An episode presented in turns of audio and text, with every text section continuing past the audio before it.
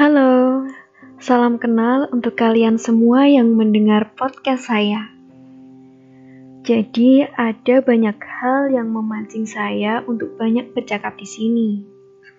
Salah satunya adalah super memori yang sempat saya miliki. Yaps, perkenalkan, amigdala memang tampak seperti nama organ manusia yaitu bagian dari otak yang berhubungan erat dengan emosi, termasuk juga dengan kenangan.